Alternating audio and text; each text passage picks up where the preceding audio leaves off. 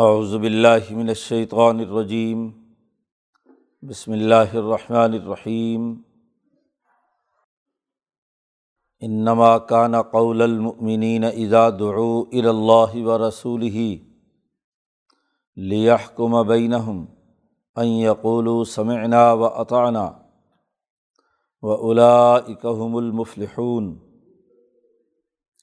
و اولئک هم المفلحون ومن يطع الله ورسوله ويخش الله ويتقه فأولئك هم الفائزون وأقسموا بالله جهد أيمانهم لئن أمرتهم ليخرجن قل لا تقسموا طاعة معروفة ان اللہ خبیر بما تعملون قل عطی اللہ و عطی الرسول فعن طول فعنما علیہ ما حمل و علیکم ما حمل تم و ان تطیعہ تحتدو و ما الرسول البلاغ المبین وعد اللہ الدین آمن من کم و عامل الصالحاتی لستخلفنہم فی الارض کمستخلف الزین من قبلہم ولیمکن لہم دینہم الذر تضالہم ولیبدلنہم من بعد خوفہم امنا یعبدوننی لا یشرکون بی شیئا ومن کفر بعد ذلك فاولئک هم الفاسقون و عقیم الصلاۃ و آت الزکۃ و عطی الرسول العلکم ترحمون۔ لا تحسبن الذین کفروا معجزین فی الارض و مواہم النار ولبئس المصیر صدق اللہ العظیم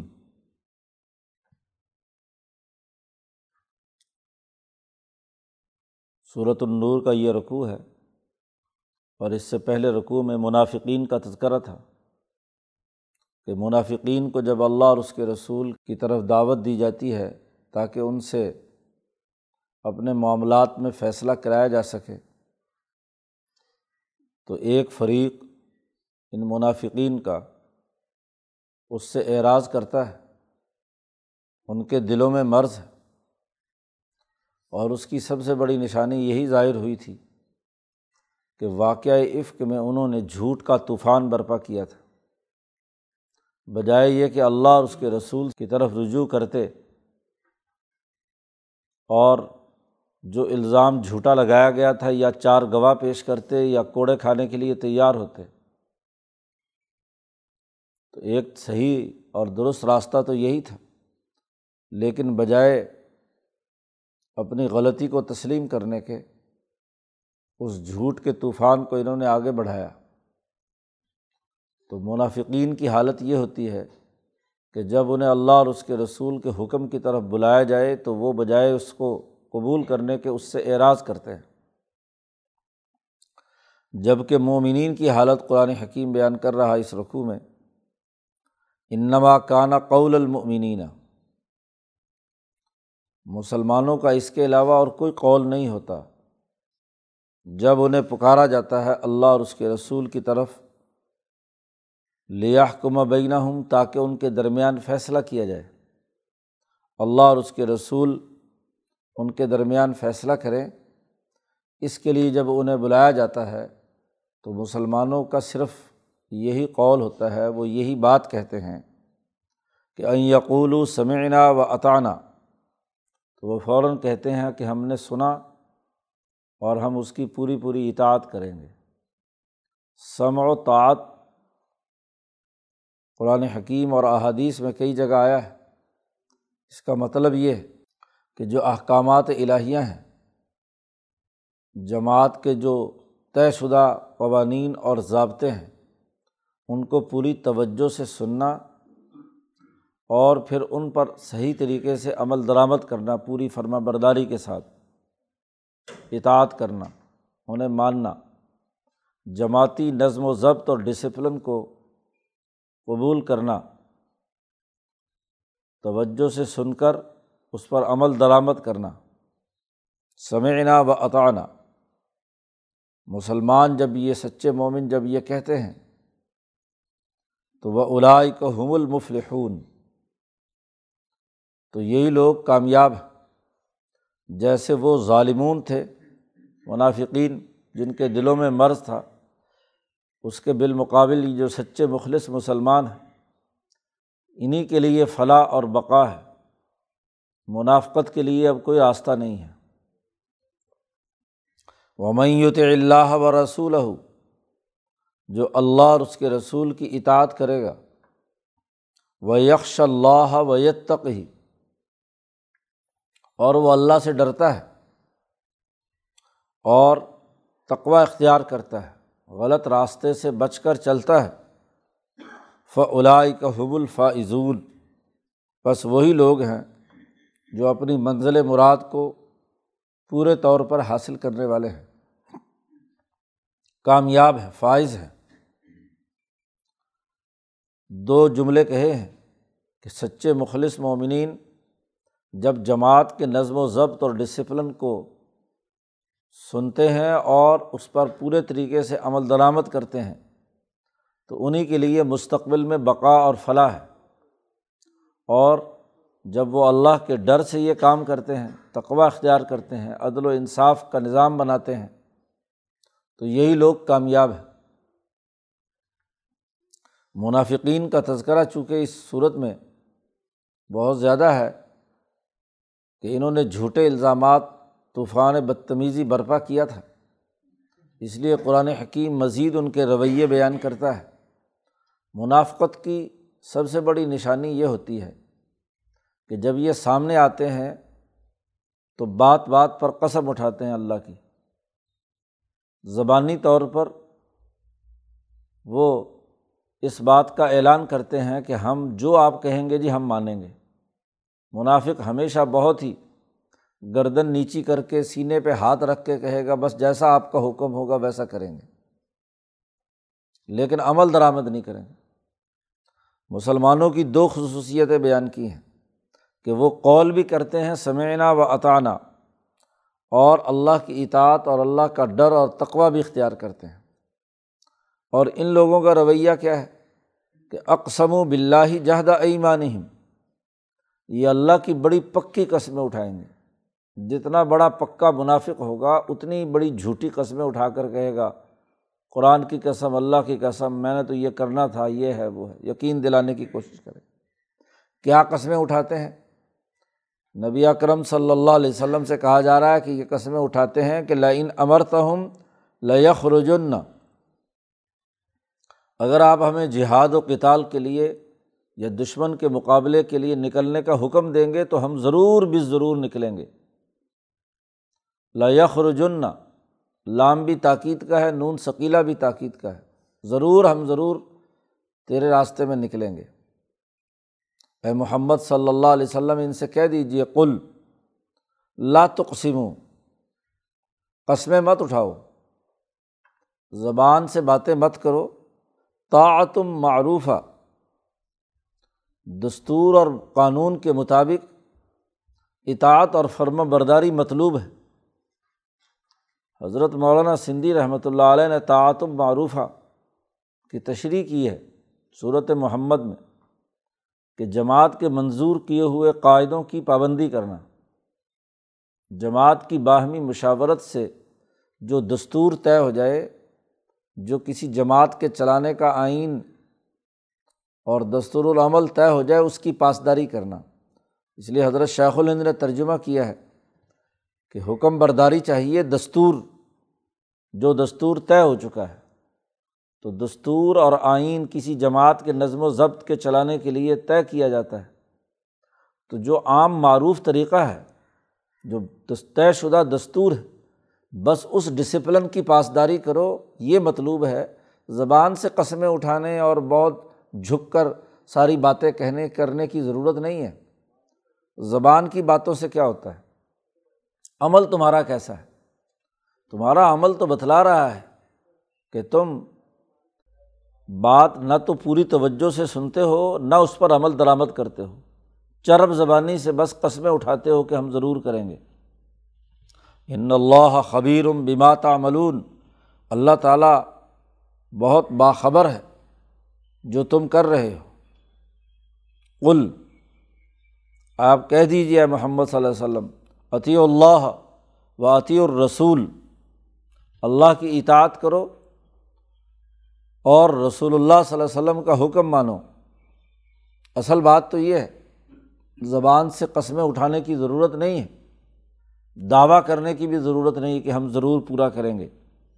یاد رکھو فعن طول اگر تم نے روح گردانی کی، ایمان لانے کے بعد، معاہدہ کرنے کے بعد پھر تم نے پشت پھیری۔ تو فعن نوا علیہ ماہم ملا و علیہ کم ماہم مل تم تو نبی اکرم صلی اللہ علیہ وسلم پر وہ ہے جو ذمہ داری ان پر عائد کی گئی ہے۔ اور وہ علیہ کم ماہم مل تم اور تم پر وہ ذمہ داری ہے جو تم نے اٹھائی ہے۔ تم جس کے ذمہ دار قرار دیے گئے ہو۔ تو رسول اللہ صلی اللہ علیہ وسلم نے تو اپنا پیغام سچائی کے ساتھ اپنے احکامات تمہیں دے دیے۔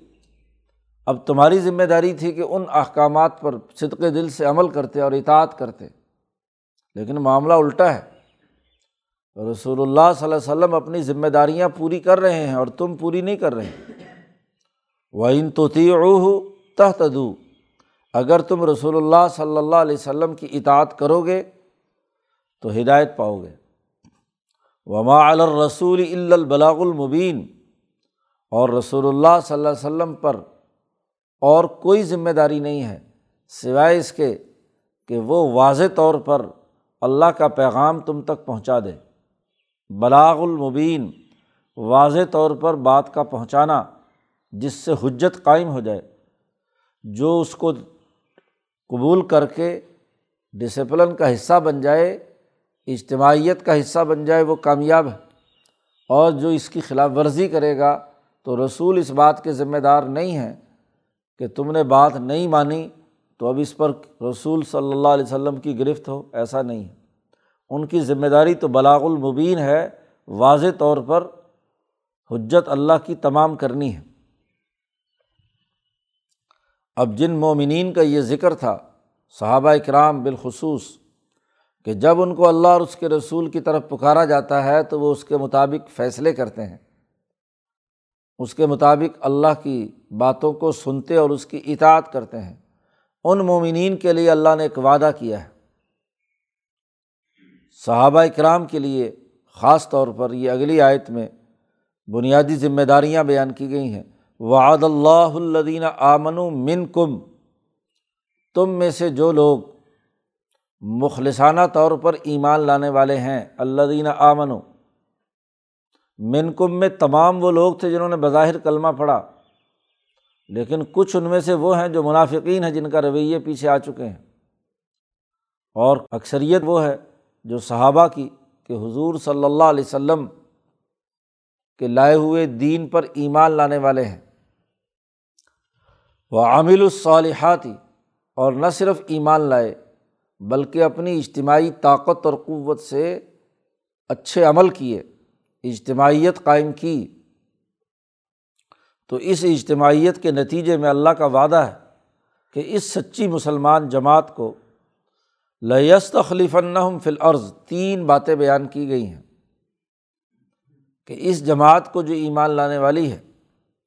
اس کو ضرور بھی ضرور اللہ تبارک و تعالیٰ زمین میں خلیفہ بنائیں گے۔ ان کو نائب بنائیں گے۔ ان کی بھی انسانیت کی طرف بےست ہوئی ہے۔ یہ رسول اللہ صلی اللہ علیہ وسلم کے خلیفہ اور نائب بن کر حکمرانی کریں گے۔ کبست خلف اللہ دین من قبل ہم جیسا کہ حکمران بنایا تھا ان سے پہلے لوگوں کو۔ جیسے انہیں حکمران بنایا تھا داود علیہ السلام، سلیمان علیہ السلام اور ان کے ماننے والے موسا علیہ السلام اور ان کے بعد یوشا بن نون، یوسف علیہ السلام جیسے انہیں حکمرانی دی تھی، ایسے ہی انہیں بھی زمین میں اللہ پاک مسلمان جماعت کو حکمرانی دے گا۔ صحابہ کی یہ جماعت خلفۂ راشدین ان کے دور میں نبی اکرم صلی اللہ علیہ وسلم کے چھوڑے ہوئے کاموں کی انہوں نے تکمیل کی۔ امام شاہ ولی اللہ دہلوی نے اس آیت کو وزارت الخفان خلافت الخلفاء میں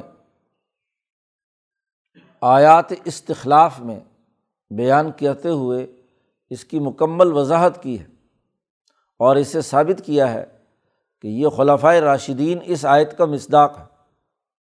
خلافت کے دو دائرے ہیں۔ ایک خلافت خاصہ یا خلافت علی منہاج النبوہ۔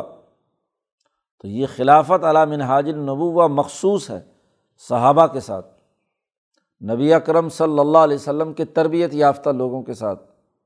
اور اس میں بھی امام شاہ ولی اللہ دہلوی نے وضاحت کی ہے کہ یہ آیت استخلاف جس میں یہ نتائج ظاہر ہوئے جو آگے آ رہے ہیں، یہ حضرت عثمان رضی اللہ تعالیٰ عنہ کی شہادت تک علامہ ابن کثیر نے یہاں وہ تمام واقعات جو غلبہ دین کے حضور صلی اللہ علیہ وسلم سے لے کر حضرت عثمان کے زمانے تک ہوئے ہیں، اس کی تفصیلات بیان کی ہیں کہ کس کس طریقے سے پوری دنیا میں فتوحات ہوئیں، پوری دنیا پر زمین پر صحابہ کا حکمرانی کا نظام قائم ہوا۔ تو حضرت عثمان کی شہادت جب سے اختلاف سے پہلے تک اس پوری جماعت کا یہ جو تین خلفۂ راشدین کا دور ہے، انہوں نے جو دین کے غلبے کا عملاً نظام قائم کیا، وہ اس آیت کا مصداق ہے۔ حضرت علی رضی اللہ تعالیٰ عنہ چوتھے خلیفہ نے اگلے دور کی جماعت تیار کرنے کی خلافت کی ذمہ داریاں انہوں نے اس کی تکمیل کی۔ تو خلفۂ راشدین ان سے اللہ نے وعدہ کیا ہے یہ وعدہ خلفۂ راشدین کے ساتھ تھا۔ بعد میں تو خلافت اعلیٰ منہاج النبوہ نہیں یا خلافت خاصہ نہیں بلکہ خلافت عامت اور اس نے بھی اپنے دور میں جب تک مسلمانوں کا غلبہ رہا، کامل مکمل نہ صحیح، لیکن دین کے غلبے کا قومی اور بین الاقوامی نظام قائم کیے رکھا۔ اس کی تفصیلات شاہ صاحب نے واضح کی ہیں۔ تو تم میں سے جو ایمان لانے والے ہیں اور صحیح عمل کرنے والے ہیں، ان سے اللہ نے پہلا وعدہ یہ کیا ہے کہ ان کو ضرور بھی ضرور لام بھی تاکید کا ہے، نون ثقیلا ہر حال میں ان کو ضرور خلیفہ بنائے گا زمین میں، جیسا کہ ان سے پہلے لوگوں کو خلیفہ بنایا تھا۔ حکومت دی جائے گی، سیاسی طاقت اور قوت دی گئی۔ والا یمکن لہم دین ہم الزر تضالحم اور دوسری بات بیان کی، ان کے لیے ان کا دین جس کو اللہ نے ان کے لیے پسند کر لیا، اس کو خوب پوری دنیا میں جما دے گا۔ یہ سسٹم خلفۂ راشدین کے زمانے میں مضبوط طور پر زمین میں رچ بس گیا، خاص طور پر عمر فاروق رضی اللہ تعالیٰ عنہ کے زمانے میں۔ تمکین فی العرض قرآن کی ایک اصطلاح ہے۔ حکومت اور حکومت کے ساتھ ایسا حکمرانی کا نظام جس سے وہ سوچ اور فکر، وہ دین کا سسٹم طاقتور ہو، مضبوط ہو۔ تمام شعبوں میں سیاسیات، معاشیات، عدالت، معیشت، تجارت، معاشرت وغیرہ وغیرہ تمام امور میں دین کے بنیادی اثاثی اصولوں پر عملی نظام قائم ہوگا۔ یہ بھی اللہ کا وعدہ ہے۔ ولاحبدل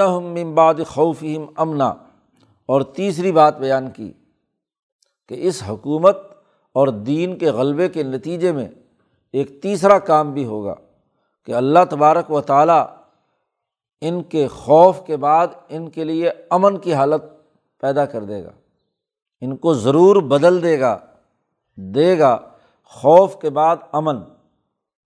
بہترین نظام و حکومت وہ ہے جس میں امن و امان ہو۔ خوف کی سودا کاری نہ ہو، خوف نہ بیچا جائے۔ تو خلفۂ راشدین کے زمانے میں اور مسلمانوں کے بعد کے غلبے کے زمانے میں خوف کے بدلے میں امن کو غالب کیا گیا۔ ہر آدمی کی جان، مال، عزت، آبرو محفوظ۔ امن و امان، تو خلافت اور تمکین دین، ان دونوں کا آخری نتیجہ امن و امان کا نظام قائم ہونا ہے۔ کسی سیاست کا سب سے بڑا المیہ اور حکومت کا المیہ یہ ہوتا ہے کہ وہ خوف پھیلائے۔ خوف اور نفرت کی بنیاد پر سوسائٹی میں غلط کام کرے۔ اپنے مقاصد کو حاصل کرنے کے لیے لوگوں کو خوف زدہ کرے۔ خود بھی خوف زدہ ہو اور لوگوں کو بھی خوف زدہ کرے۔ ان کا بورال گرائے۔ پچھلے دو ڈھائی سو سال سے جب سے دنیا میں یہ سامراجی تاوتی یورپین نظام قائم ہوا ہے، اس کی بنیادی اثاث ہی خوف پیدا کرنا ہے۔ خوف پیدا کر کے، نفرتیں پیدا کر کے اپنے سیاسی اور معاشی مقاصد حاصل کیے جاتے ہیں۔ سرمایہ پرستی کا نظام اسے فروغ دیا جاتا ہے۔ بیماری کا خوف، جنگ کا خوف، بھوک کا خوف، حفاظت کا خوف، عدم تحفظ کا احساس۔ پہلے خوف زدہ کرو اور پھر اس خوف کو دور کرنے کے لیے سودا بیچو۔ یہ سب سے بڑی خرابی ہے۔ تو خلافت راشدہ یا دین کی خلافت کے نظام کی بڑی بنیادی خصوصیت یہ ہے کہ وہ امن قائم کرتی ہے خوف کے بعد۔ امن کا قیام اس کی بنیادی ذمہ داریوں میں سے ہے۔ تو تین باتیں کہیں اور تینوں کے لیے نون ثقیلا اور لام تاکید کا لا کر پکی تاکید کا اللہ نے خود اپنے ذمے وعدہ لے لیا۔ اور دنیا نے دیکھا کہ یہ وعدہ سچے مخلص مسلمانوں کا پورا ہوا۔ اور جب بھی تاریخ میں مسلمان اس طریقے سے مخلصانہ جد وجہد کوشش کرنے والے بنے تو یہ تین انعامات انہیں ملے۔ اور جب یہ تین انعامات نہیں ہوتے تو ایمان میں خرابی یا عمل میں خرابی، نفاق کی حالت جس کی پیچھے بات بیان کی گئی ہے۔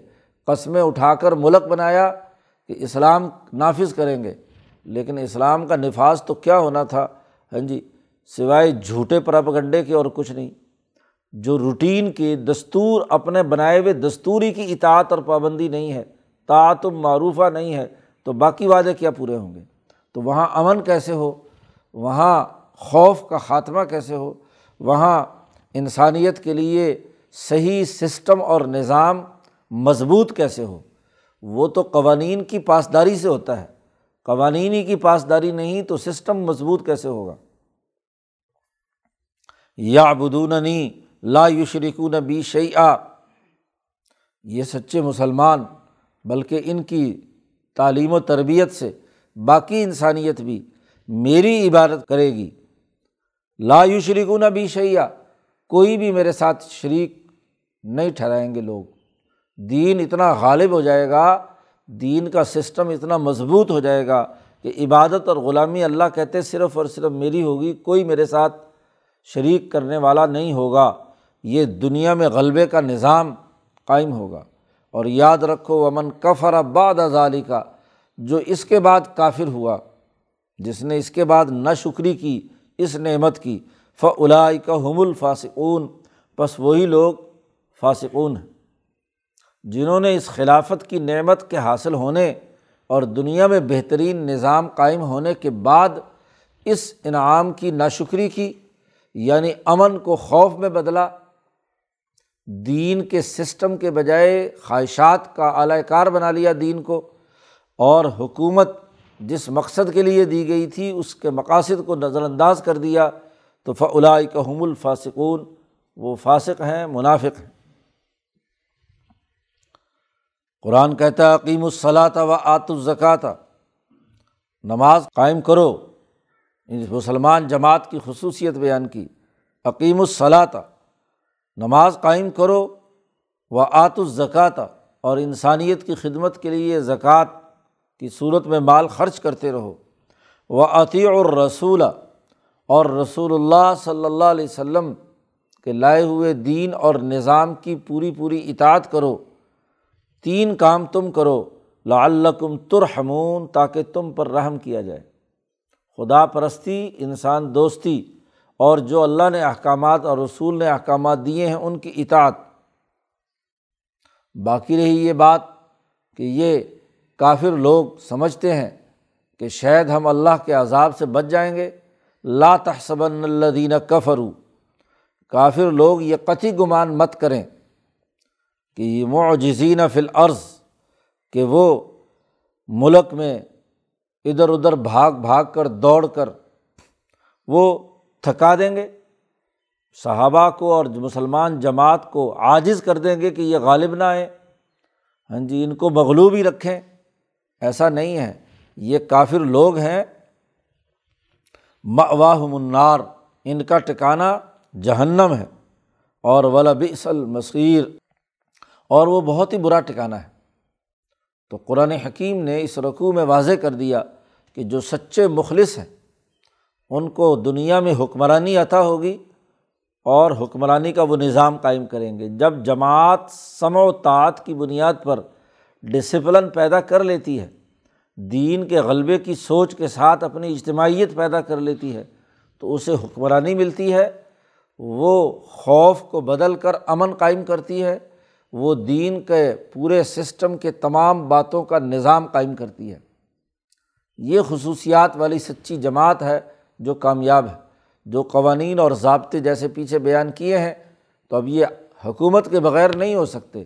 اب یہ ذنا کے متعلق جو پیچھے معاشرت کے خلاف بہتان تراشی کا قانون یا حد جاری کی گئی ہے، اب یہ حدود کا نفاذ حکومت کے بغیر نہیں ہو سکتا۔ آدمی کوئی انفرادی طور پر حد ذنا پر کسی کو ضانی قرار دے کر سزا دے دے، پرائیویٹ طور پر، یا کسی بہتان تراش کے اوپر از خود سزائیں دینا شروع کر دے۔ یہ عدالت کے بغیر نہیں ہوتا اور عدالت بغیر حکومت اور خلافت کے نہیں ہوتی۔ تو اس لیے ان مسلمان جماعتوں کے لیے ڈسپلن قائم کرنا، حکومت قائم کرنا لازمی اور ضروری ہے تاکہ ان احکامات کا عملی نظام، اس کا طریقۂ کار، اس کی اتھارٹی وجود میں لائی جائے اور اس کے مطابق جو تمام اعمال، جرائم ہیں، ان کی سزا و جزا کا پورا نظام نافذ کیا جائے۔ اس کی وضاحت اس رقوع میں کی گئی ہے۔ اللہ تبارک و تعالیٰ قرآن حکیم کو سمجھنے اور اس پر عمل کرنے کی توفیق عطا فرمائے۔ اللہ